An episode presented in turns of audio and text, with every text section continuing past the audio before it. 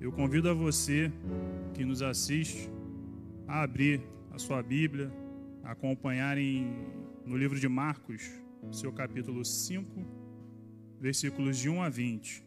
Amém? Marcos 5, de 1 a 20. Dá um segundinho para você encontrar.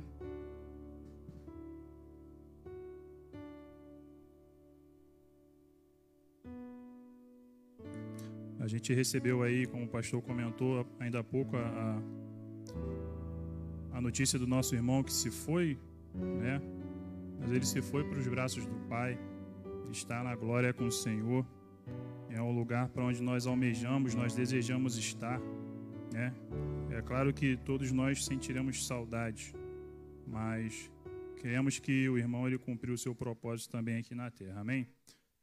Vamos lá, Marcos 5, capítulo perdão, Marcos 5, versículos de 1 a 20, diz assim: Entre mentes chegaram a outra margem do mar, a terra dos Gerazenos, ou Gadarenos, dependendo da sua tradução.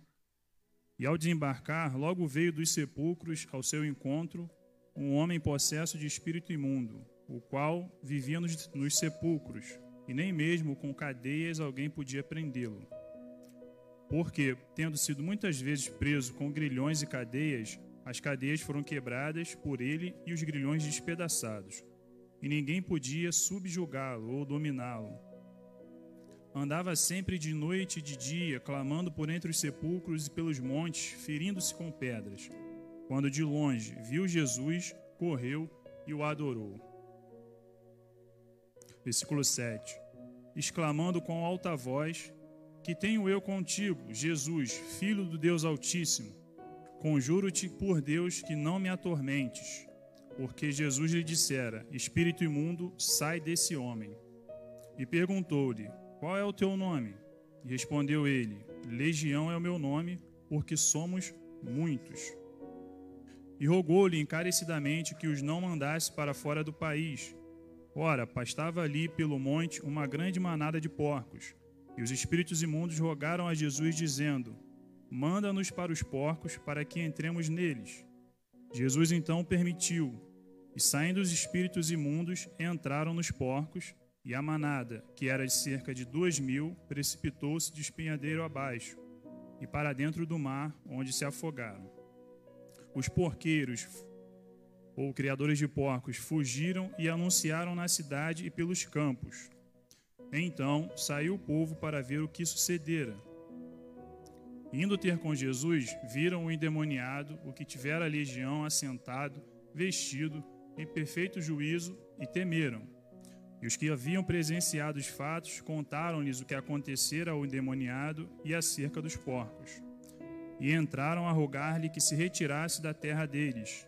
E ao entrar Jesus no barco, suplicava o que lhe fora endemoniado que o deixasse estar com ele. Jesus, porém, não permitiu, mas ordenou-lhe: Vai, para a tua casa, para os teus. Anuncia-lhes tudo o que o Senhor te fez e como teve compaixão de ti. Então ele se foi e começou a proclamar em Decápolis tudo o que Jesus lhe fizera e todos se admiravam. Amém? É... Nós vamos olhar aqui para esse texto, vamos mergulhar nele vamos tirar para a minha vida e para nossas vidas é, algumas lições ou aquilo que o texto ele quer é, dizer para nós nessa noite diretamente. Mas antes disso, é, eu gostaria de te convidar para que a gente é, conhecesse um pouco mais sobre o autor desse livro, né? Sobre Marcos, né? Marcos ou João Marcos, né? Que assim era o seu nome. Ele era primo de, Mar, de Barnabé, né? Isso a gente encontra lá no livro de Colossenses, capítulo 4, versículo 10. Ele era primo de Barnabé e filho de Maria, que morava em Jerusalém, onde se reuniam os apóstolos. Atos 1, 13 e Atos capítulo 12, versículo 12. Esse eu quero ler, porque tem um aspecto interessante nele aqui, só para a gente contextualizar a palavra de Deus nessa noite. Versículo 12 diz assim, do seu capítulo 12: Aqui ele está falando sobre Pedro, quando Pedro ele é livre da prisão. Né?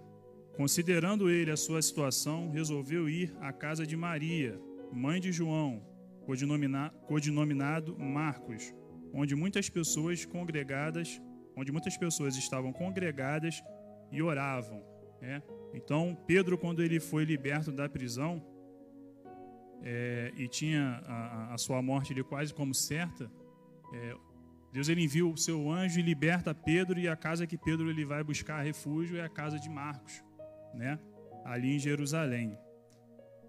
Que nós mais podemos falar sobre ele? É, podemos dizer que Marcos, assim como o evangelista Lucas, ele não é, foi um dos doze discípulos, um dos doze apóstolos. Né? Isso é bom, é importante lembrar. Muitos o consideram também Marcos como um provável discípulo de Pedro, porque Marcos ele é, ele é mencionado por Pedro em sua primeira carta, no capítulo 5, versículo 13, onde Pedro chama ele de meu filho Marcos. Né? Então, daí a tradição tende a, a, a, entender que Marcos ele poderia ter sido também um discípulo de Pedro. Marcos ele também foi um colaborador, um ajudador também do apóstolo Paulo. Em aproximadamente 44 depois de Cristo, as datas que eu vou passar aqui, elas sempre são aproximadas, tá? Não exatas. Paulo, é, Marcos ele acompanha Paulo e Barnabé a Antioquia. Versículo 25 do próprio capítulo 12, 12 nós vemos isso, né? E logo depois disso ele parte com Paulo e Barnabé para sua primeira viagem missionária, primeira viagem missionária do apóstolo Paulo, né? Capítulo 13, versículos 5 e 13. Só que tem um porém nessa primeira viagem. A gente vai ver aqui no capítulo 13, versículo 5. Chegados a Salamina, anunciavam a palavra de Deus nas sinagogas judaicas. Tinham também João ou Marcos como auxiliar. Versículo 13 diz: e navegando de Pafos, Paulo e seus companheiros dirigiram-se a Perres da Panfilha. João, porém, apartando-se deles, voltou para Jerusalém. Ou seja, Marcos aquele no meio da viagem ele retorna, ele decide retornar para sua casa, decide retornar para Jerusalém e abandona Paulo na sua primeira viagem missionária. É um fato importante e grave aqui. Seis anos mais tarde, aproximadamente 50 depois de Cristo, Marcos ele decide acompanhar novamente Paulo na sua segunda viagem missionária. Só que devido a esse fato que a gente acabou de ver, né, Paulo ele se recusa a levar Marcos, né, porque da primeira vez Marcos o abandonou. E a gente encontra isso no capítulo 15, dos versículos 36 a 39. Então, Marcos ele quis ir na segunda viagem, Paulo recusou, disse não. Barnabé tentou interceder por ele, né? mas Paulo é, bateu o pé firme e não o levou. Isso causou a separação de Paulo e de Barnabé. Né? Como eu disse, está no capítulo 15, do, 30, do versículos 36 a 39. Então Marcos ele parte com Barnabé para a terra de Chipre.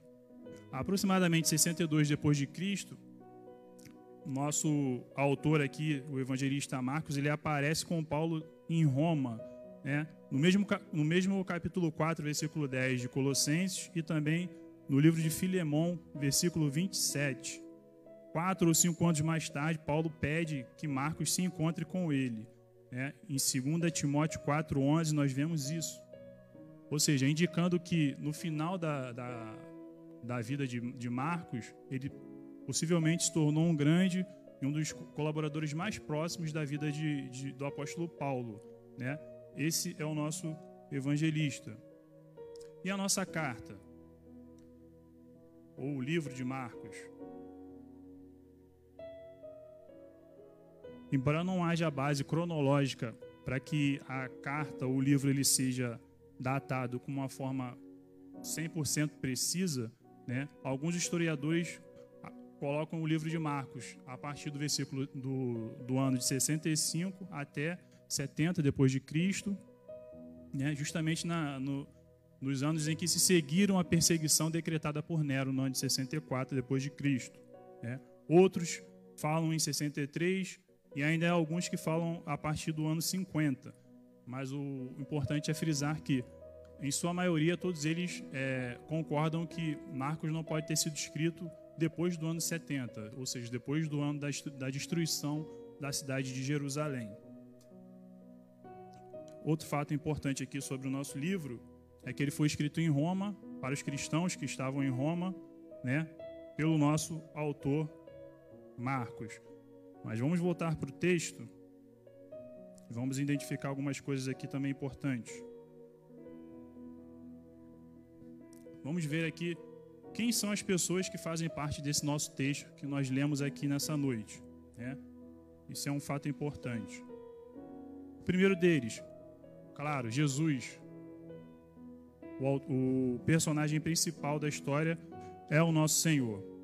É, Jesus ele tem, uma, tem vários, vários títulos que são dados a ele, né? E nos Evangelhos Jesus ele é ele é tido como em Mateus como rei, em Marcos como servo, em Lucas como filho do homem e em João como Deus.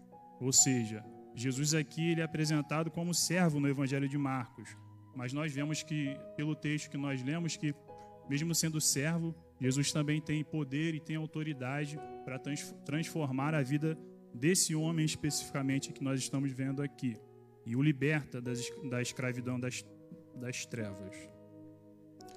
Claro que o, o próximo personagem tem que ser o homem endemoniado, né? A gente viu um pouquinho sobre ele, que vivia nos cemitérios, pelos montes, sem destino, gritando, se, se autoflagelando, né? sem liberdade, ou seja, ele tinha a liberdade privada pelos demônios que o atormentavam e também, de, por alguma maneira, pelas pessoas que ali tentavam, é, mesmo que sem saber, ajudá-lo, né? e acabavam prendendo né, com cadeias, e as cadeias que nós vimos que não eram suficientes para segurá-lo. A gente tem também ali os criadores de porcos. Por que eles são importantes? porque é justamente pelos criadores de porcos ali daquela cidade que os demônios eles tinham algo que a gente chama de legalidade para atuar naquele lugar, autoridade, né? A gente chama, outros vão chamar como área de jurisdição, né? Mas eles, os criadores de porcos, ao criarem os porcos ali, eles davam essa autoridade para que os demônios eles atuassem ali. Mas por que essa autoridade, porque em Levítico capítulo 11, versículos 7 e 8, ou Deuteronômio capítulo 14, versículo 8, né, Deus ele tinha dado lá atrás para os israelitas uma ordem, um mandamento. Que mandamento era esse? Deus ele separou alguns, alguns animais. Olha, esses vocês podem comer, vocês podem tocar, esses vocês não podem. Né? Existia ali uma questão cerimonial de purificação, claro, existia também ali uma questão de saúde do, do povo judeu que estava se formando ali no Antigo Testamento. Mas o, o porquê que os criadores de porcos davam essa autoridade? Porque eles não obedeceram o mandamento de Deus ali, que era se separar daquele, daqueles animais. Então, é, a gente começa a entrar naquilo que a gente quer trazer nessa noite. Quero que você preste atenção muito sobre isso, né? a autoridade que nós, que nós mesmos podemos dar. É. E aí não digo só para demônios, mas para que a nossa vida ela saia do eixo, vamos dizer assim. Às vezes não é quem está à nossa direita, às vezes não é quem está na nossa esquerda, às vezes não é ninguém que está fazendo nada, às vezes somos nós que estamos fazendo, sou eu que estou fazendo. Né? 1 Pedro capítulo 5, versículo 8, ele vai falar sobre isso que o, o diabo, ele, o nosso adversário, ele anda ao nosso derredor, bramando como leão, né? Porque leão, só leão da tribo de Judá, só Jesus Cristo é o verdadeiro leão. Mas o diabo, ele, como leão, ele tenta bramar, buscando alguém para que possa tragar, alguém que dê brecha, alguém que dê autoridade, alguém que escorregue e pise na bola, vamos dizer assim, para que ele tenha esse campo para atuar e para trabalhar. É, temos também aqui os discípulos que acompanhavam a Jesus, né? Embora eles não sejam citados aqui, se a gente olhar para o capítulo 4, capítulo anterior, eles é, tinham acabado de passar por uma, por uma tempestade, enfrentaram uma tempestade com Jesus ali no barco, né? E atracaram e chegaram na, na terra dos Gerazenos. Embora textualmente eles não apareçam ali, mas nós conseguimos entender que eles ali estavam também. E por último, a população da cidade, né? que apesar de testemunhar a transformação daquele homem, né? a liberdade que aquele homem recebeu, o poder da presença de Jesus naquele lugar, libertando aquele homem, por tanto, por tanto tempo escravo daqueles demônios, eles preferiram continuar lucrando ali com a sua criação de porcos, né? Dessa forma, talvez continuar sendo sujeitos à atuação daqueles demônios naquele lugar, né? Do que ser, ser livre ao lado do Mestre, ao lado do Senhor Jesus e experimentar também, assim como aquele homem, experimentar na vida deles uma mudança de vida. Então, esses são os nossos personagens, o nosso texto. E você, quando a gente bate o olho no texto e olha qual é o, qual é o assunto principal que, que nós identificamos? Certamente é a cura daquele homem, né? é a libertação daquele homem. Agora vamos a alguns fatos aqui interessantes também. O homem, o endemoniado, o que, que ele faz? Quando ele aparece no texto, como é que a gente enxerga ele? A gente já olha para o texto e já vê o endemoniado. Quando Jesus ele coloca o pé na terra, o endemoniado, ele, ao ver Jesus, ele corre para ele e o adora. Ele corre e adora Jesus. E ele chega e questiona em alta voz: que, que tem eu contigo, Jesus, filho do Deus Altíssimo? Aqui vai um parênteses de Mateus 25, 41, né? Porque vai dizer que o inferno foi criado para Satanás e seus anjos, ou seus demônios. Mateus 25, 41. Então, é bem possível que ele achasse ali, quando Jesus chegou naquele lugar, Jesus já chegou ali para lançá-los lançá-los no inferno, né? Que era uma legião. Então, nós vemos isso no versículo 6 e versículo 7. Nos versículos 8 e 9, nós vemos Jesus dando ordem para o espírito imundo sair daquele homem né? E pergunta a ele qual é o seu nome. A gente já disse, legião é o meu nome, né? Porque somos muitos, né? Para a gente ter uma ideia ali, uma legião de soldados romanos da época tinha por volta de 6 mil soldados, né? Então a gente olha para aquele homem e imagina como ele, como ele estava ali sendo é, maltratado, né? Como poderia ser a vida daquele homem, tamanha quantidade de demônios sobre sua vida? E aí ele vira para Jesus e fala: Ó, oh, eu não quero ser expulso desse lugar, eu não posso sair dessa terra, essa terra aqui está boa para mim, né? o ambiente está favorável para mim, está todo mundo fazendo, é, é, tá todo mundo escorregando, está desobedecendo, tem legalidade, eu tenho autoridade para trabalhar aqui nesse, nesse país, nesse lugar. Só que até mesmo os demônios né, e Satanás, eles conhecem a Jesus, sabem quem é ele e devem obediência a ele. Então a gente vê o texto dizendo que os demônios viram para Jesus e imploram a Jesus para que eles entrassem na manada de porcos. Ou seja, eles queriam continuar naquela vidinha deles ali, eles queriam continuar, versículos 10 e 12. Eles queriam continuar atormentando outras vidas. E aí Jesus dá, dá essa opção para eles, permite que eles vá, que eles vão e entrem na manada. Só que imediatamente a manada é lançada no mar. Né? E aqui eu, eu, eu trago um pouco para a gente também é, é, a, a, a história de que a manada foi lançada imediatamente no mar e se afogou e morreu. Será que não seria assim também com a vida daquele homem? Será que aquele homem é, se Jesus não chegasse ali, não interferisse ali naquele momento, não seria esse o destino dele, né? Ou o meu, ou o nosso, quando nós erramos. Satanás ele não brinca de ser Satanás. Às vezes a gente brinca de ser cristão. Mas Satanás ele sabe que não tem tanto tempo assim. Então a, o, a legião entra na manada e já lança ela no, no, no despinhadeiro e eles morrem afogados. Versículo 13. E aí os criadores de porcos, eles ficam espantados e correm para o restante da, da, da população da cidade, né? Para anunciar, para falar o que aconteceu. E eles vêm, o resto da cidade vem para conferir. Não é possível. Sabe aquele, aquele camarada que estava lá, acorrentado, preso, sem liberdade, atormentado? Pois é, Jesus chegou e libertou. Não, não é possível. Quem é esse Jesus? Jesus chegou e libertou. Ele disse: sai, e eles saíram. Então todo mundo veio conferir.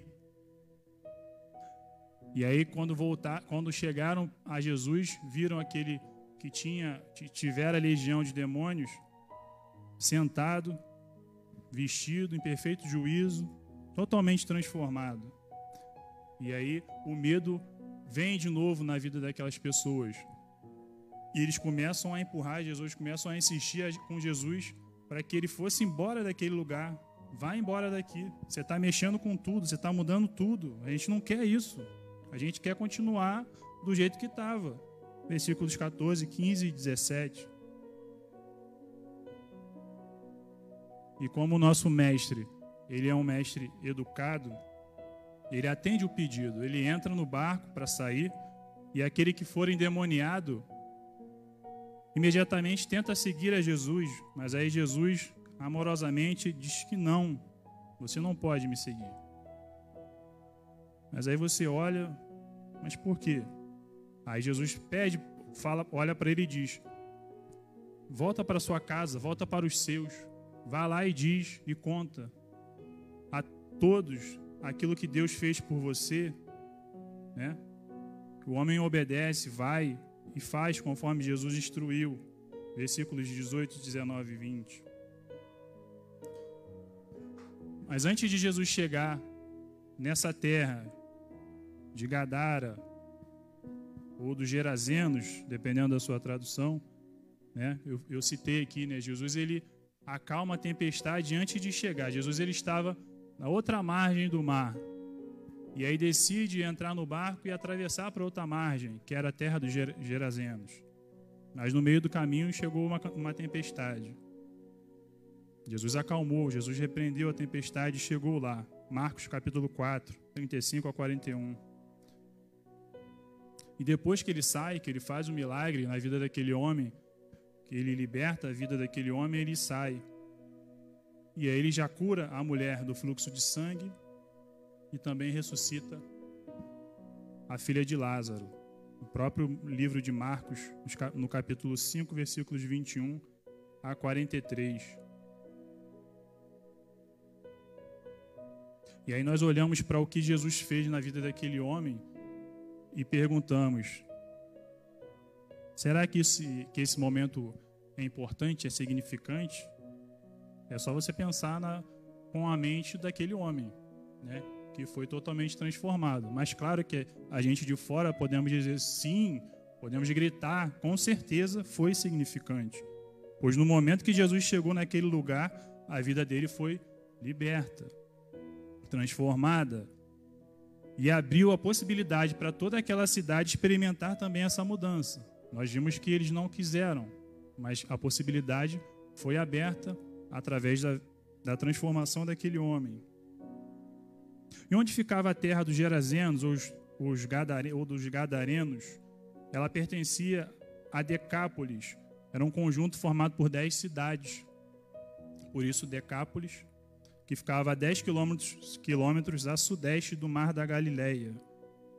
E tem um aspecto aqui também interessante que boa parte ou a maioria da população ela não era judia, né?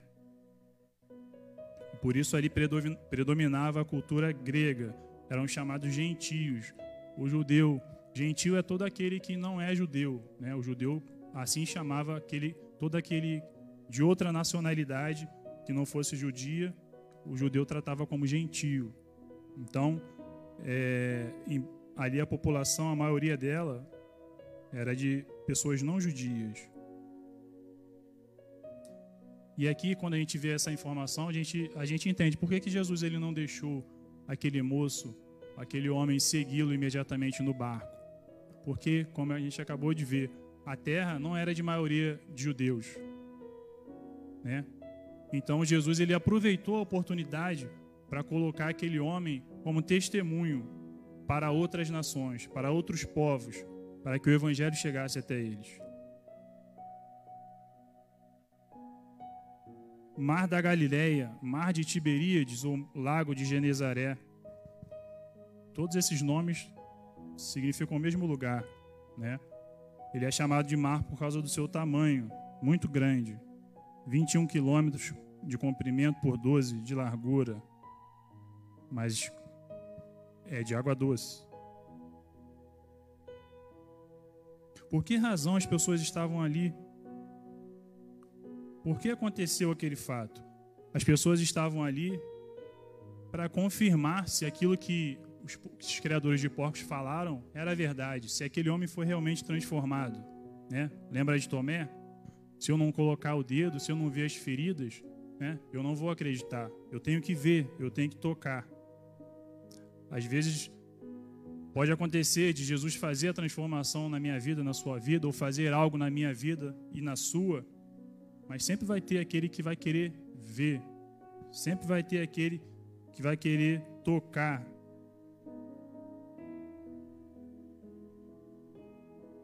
A libertação ela aconteceu porque Jesus chegou na cidade. Jesus teve compaixão do homem.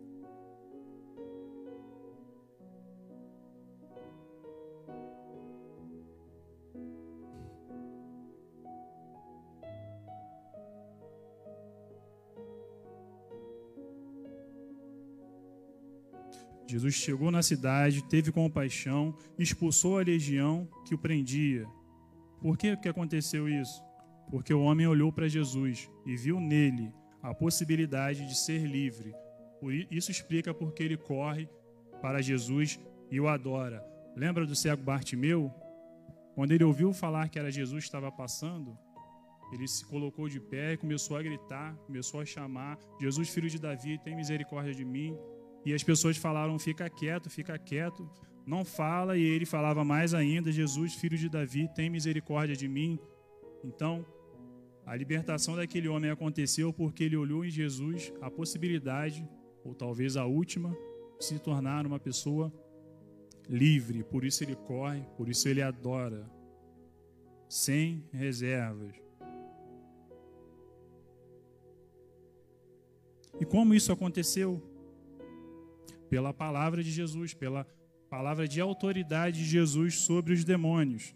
Né? Tiago 2, capítulo 2, versículo 19, vai dizer que até os demônios eles creem que há um só Deus, eles creem e tremem. A palavra de Jesus é poderosa. Como é que, como é que se deu isso? De uma forma imediata. Logo que Jesus libera a palavra, a libertação acontece, a transformação acontece, a porta se abre, a dor vai embora. Então, imediatamente, pela palavra de Jesus, as coisas acontecem e aconteceram ali. Eu quero ler em João, capítulo 4, versículos 49 a 53, sobre isso.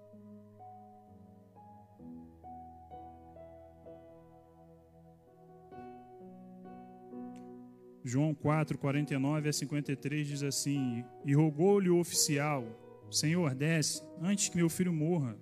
Vai, disse-lhe disse Jesus: Teu filho vive. O homem creu na palavra de Jesus e partiu. Já ele descia, quando os seus servos lhe vieram ao encontro e anunciando-lhe o que seu filho vivia. Então indagou deles a que hora o seu filho se sentira melhor. E informaram: Ontem a hora sétima a febre o deixou, ou uma hora da tarde. Com isto, reconheceu o pai ser aquela precisamente a hora em que Jesus lhe dissera: Teu filho vive. E creu ele e toda a sua casa. Então, quando Jesus ele lança a palavra dele, as coisas acontecem. Tá, mas e aí? O que, que isso tem a ver comigo hoje? Vamos lá alguns pontos. Muitas vezes nós estamos em situações parecidas com a desse homem e os moradores daquela cidade. Como eu já disse lá no começo, às vezes não é quem está do seu lado, atrás, na frente. Às vezes somos você e eu que nos colocamos numa situação como a daquele homem, numa situação difícil, numa situação ruim, numa situação que nós não queremos passar, mas que nós caminhamos a passos largos. Como assim? Pode ser através de algum pecado que eu cometo, ou uma atitude que eu tome que, que agrade ao diabo, que me afaste da presença do Senhor. Lembra da desobediência deles? O Senhor tinha dado o mandamento e eles não obedeceram. Então, os demônios ali tinham liberdade, autoridade para trabalhar.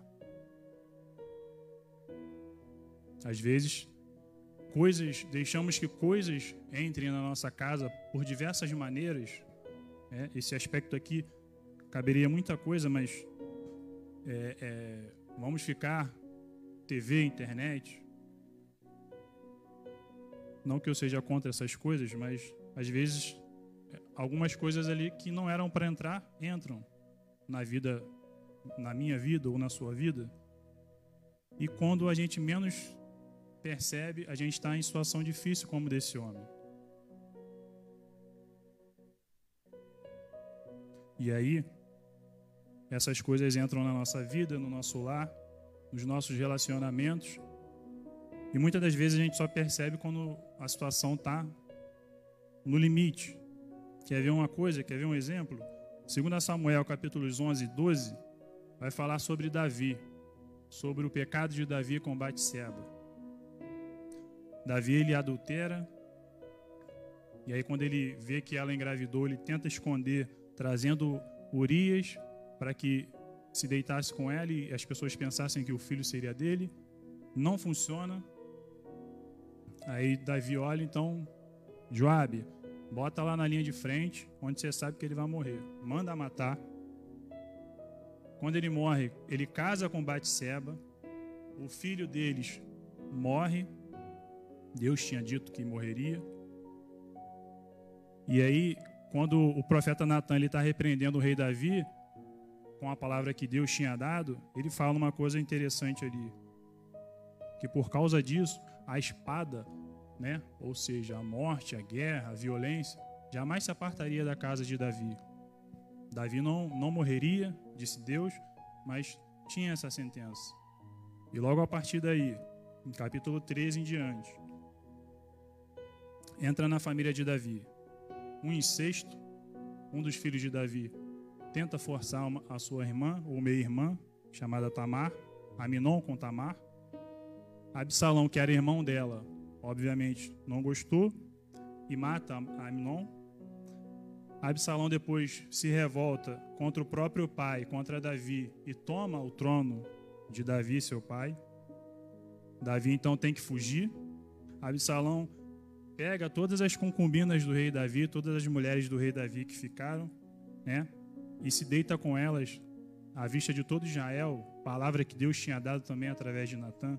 Todo Israel viu, né? Deus ele fala para Davi: "Você fez em oculto, mas eu vou fazer com que essa coisa aconteça e com você para que todo mundo veja". E por fim, Absalão é morto pelo exército do próprio Davi, embora não fosse vontade do rei Davi deu para notar, deu para perceber que dependendo do que você e eu nós fazemos ou escolhemos ou desobedecemos, às vezes, de novo, não é quem está do nosso lado apenas, também pode ser, mas na maioria das vezes somos nós que nos colocamos em situações difíceis, em situações que só Jesus pode chegar, interferir e nos libertar. E aí nós passamos a sofrer como esse homem, espiritualmente, sozinhos, vivendo em lugares, vivendo ou frequentando lugares terríveis que naturalmente nós não frequentaríamos, não buscaríamos, mas estamos tão desorientados que acabamos indo. Nos ferimos de diversas maneiras, assim como esse homem, vagamos sem destino, sem noção de tempo, hora e lugar, gritamos por socorro, mas ninguém nos escuta, ou aqueles que conseguem nos escutar, como, aquela, como a, as pessoas daquela população, não conseguiam ajudar aquele homem. As pessoas que nos escutam não conseguem nos ajudar da maneira que a gente precisa. E aí, quando a gente chega nesse ponto, a gente tem a tendência de achar que tudo acabou. O meu caso não tem mais jeito. Já era. Então o que a gente faz? Baixa a guarda. Se entrega. E aí, quando a gente chega nesse ponto, a gente lembra lá da manada, né? Que assim que, que a legião entrou nelas, procurou o precipício e derrubou. Assim Satanás ele vem nos vem lançando essas coisas em nós, vem nos cegando. Existe a nossa parcela, claro. E aí quando a gente chega nesse ponto de que ah, não tem jeito, já era, tudo acabou, aí você vê as pessoas tirando a própria vida. Aí você vê as pessoas desfazendo casamentos de 15, 20 anos sem motivo algum aparente. Né? A gente olha assim, poxa, você está entendendo? E aí ele chega com a cartada final dele, e aí nos lança no espinhadeiro, nos lança no precipício. Como eu disse, a intenção aqui não é demonizar ou espiritualizar tudo, mas nos alertar que assim como, como as minhas escolhas podem atrair o poder impactante da presença de Deus, na minha vida, na sua vida, elas também podem me afastar e nos colocar em situações como a gente está vendo no texto. Então, as nossas escolhas elas são muito importantes. E a gente chega nesse período de que já era, não tem mais jeito, vou baixar a guarda, vou entregar os pontos. Mas aí Jesus aparece ali. Jesus aparece aí na sua casa.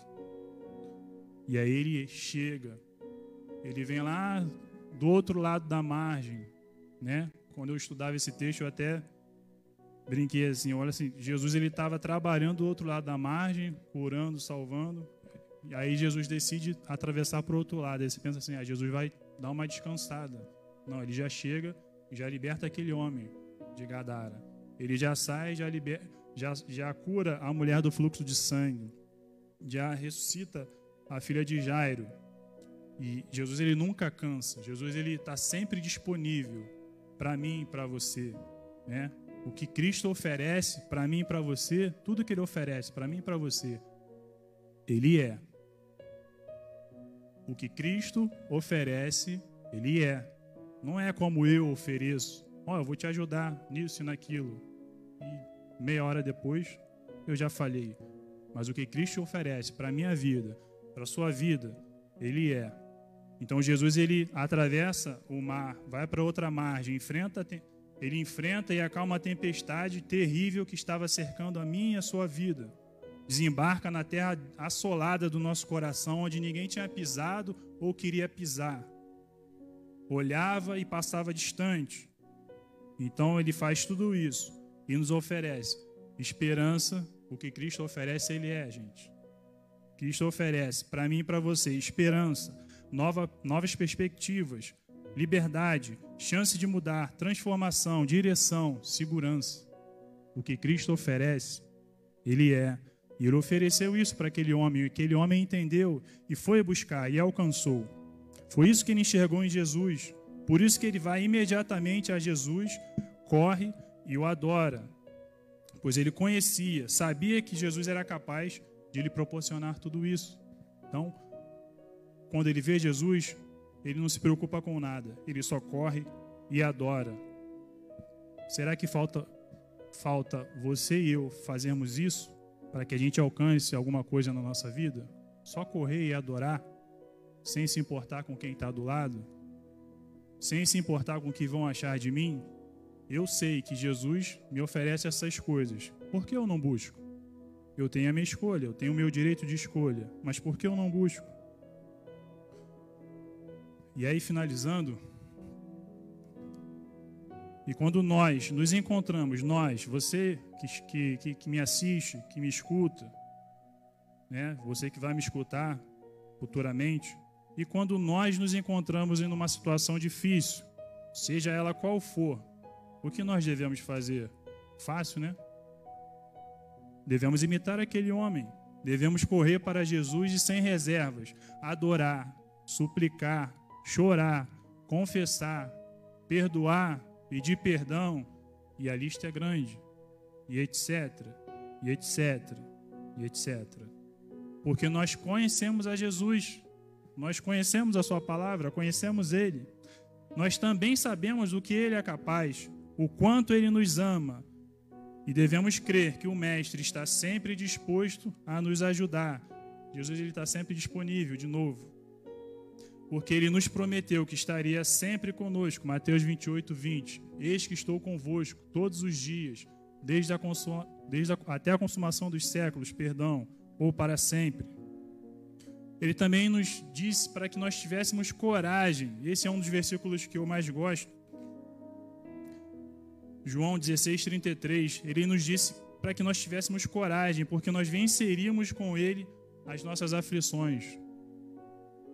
Jesus ele não engana ninguém. E aqui eu aproveito para falar um pouquinho sobre isso. Existem algumas coisas errôneas que se falam quando você abraça Jesus, quando você aceita Jesus, quando você vem para o Evangelho. Sua vida não vai ser um mar de rosas. Não vai ser. Esquece isso, não vai ser. Mas eu digo uma coisa para você. Pode vir que vale a pena, porque Jesus ele nos disse que nós venceríamos as nossas aflições junto com ele, porque ele venceu o mundo e nós também venceríamos o mundo, as aflições. Elas virão, nos aperfeiçoarão, nos aproximarão de Jesus, de Deus, mas elas não deixarão de existir. Por que elas não deixarão de existir? por tudo isso que a gente está falando nessa noite, porque normalmente somos nós a própria causa das nossas aflições. Né? Satanás ele tem a parte dele, né? mas não estou aqui para defender a Satanás, mas um exemplo prático e que eu escuto muitas pessoas dizendo é que, poxa, o meu dinheiro não dá para nada, o meu salário é muito pouco. Um exemplo bobo é quando você vai olhar mais profundo, aquela pessoa não sabe administrar o dinheiro que ela tem. Muito ou pouco, se ganhar mil, não vai conseguir administrar. Se ganhar 50 mil, também não vai conseguir administrar. E você olha assim, e aí, a culpa é de quem? É de Satanás? Ou é a culpa de Deus que tinha que dar 100, deu 50 mil? Não. Eu que não estou administrando direito.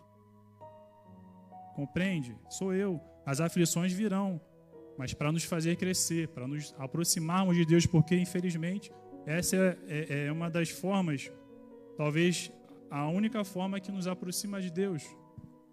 Quando nós estamos aflitos, quando nós estamos perdidos, quando nós não sabemos mais o que fazer, a gente espera chegar no ponto de entregar, de baixar a guarda, de, de, de achar que acabou, já era para procurar a Jesus. Não, Jesus está sempre disponível. O que Cristo oferece, Ele é. E as aflições, todas elas que virão, nós venceremos em Cristo Jesus. Porque somos mais que vencedores por meio daquele que nos amou. Você e eu, nós nunca podemos deixar de crer que o poder impactante da presença de Jesus ela pode nos transformar totalmente. Você pensa aí com, com você agora, eu penso aqui naquela situação que a gente acha, é a gente, eu, você, nós achamos que não dá, mas para Jesus dá. O impossível dos homens é possível para Deus, né? Nas coisas mais simples, né? Às vezes eu fico ali assistindo aqueles vídeos ali do, de um bebê se formando no, no ventre. Por mais que a gente procure, por mais que eu procure explicação médica, por mais que eu converse com, um médico da família e tal, né? Até os médicos eles chegam a determinado ponto, mas eu fico ali olhando e olha, forma, formam-se ossos dentro do, do ventre da mulher. Como é que pode isso? Como é que pode isso? Os impossíveis dos homens são possíveis para Deus. Então, a presença impactante da, do, do Senhor Jesus em nossas vidas, ela pode nos transformar, nos libertar e nos usar para alcançar as vidas que estão ao nosso redor. Mesmo que você e eu achemos que temos uma legião de problemas e impossibilidades, Jesus olha para mim e para você com a certeza de que nós temos uma legião, sim, de potencial. Todos nós temos. Jesus ele olha para nós e vê o nosso potencial. Ele não olha para nós e vê a nossa fraqueza ou que somos pecadores, pois ele pagou o preço na cruz, mas ele olha para a gente e vê a legião, a quantidade de potencial que nós temos. Afinal, ele nos criou, ele nos salvou e colocou dentro de mim, que me, dentro de mim e de você que me assiste nessa noite, o Espírito Santo de Deus. Você e eu, nós temos o Espírito Santo de Deus habitando em mim e em você. Então, creia sempre no poder transformador e libertador da presença de Deus na sua vida. Você que me assiste, você, meu irmão, meu amigo, fique com essa palavra que Deus abençoe em nome de Jesus.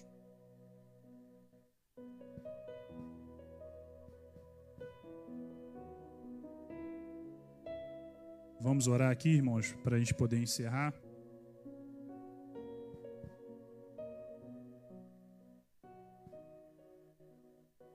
Você na sua casa também, ore conosco. Leve seu pensamento a Deus. Pense naquilo que que te aflige nesse momento, né? Como eu disse, Jesus ele não promete virar uma chave e a sua vida se tornar um mar de rosas, mas ele, mas ele te dá esperança. Ele te possibilita mudança, se você quiser se eu quiser. Pai Santo, nós te damos graças pela tua palavra, te agradecemos pelas vidas, ó Deus, que foram alcançadas nesse momento aqui ao vivo, pelas vidas que serão alcançadas também. Deus Santo, ó Deus, que a tua palavra, ó Deus, ache, seu, Senhor Deus, terrenos, ó Deus, férteis, ó Deus, para que, ó Deus, cresça, ó Deus, e dê frutos, ó Deus, e que vidas, Senhor Deus, se acheguem para ti, ó Deus, pela pregação da tua palavra. Obrigado, Senhor Deus, pelas vidas que estão aqui, pelas vidas que nos assistem. Obrigado pela igreja de São Lucas, ó Deus, que mantém suas portas abertas, divulgando o teu evangelho para toda criatura. Louvamos o teu nome por tudo. Amém.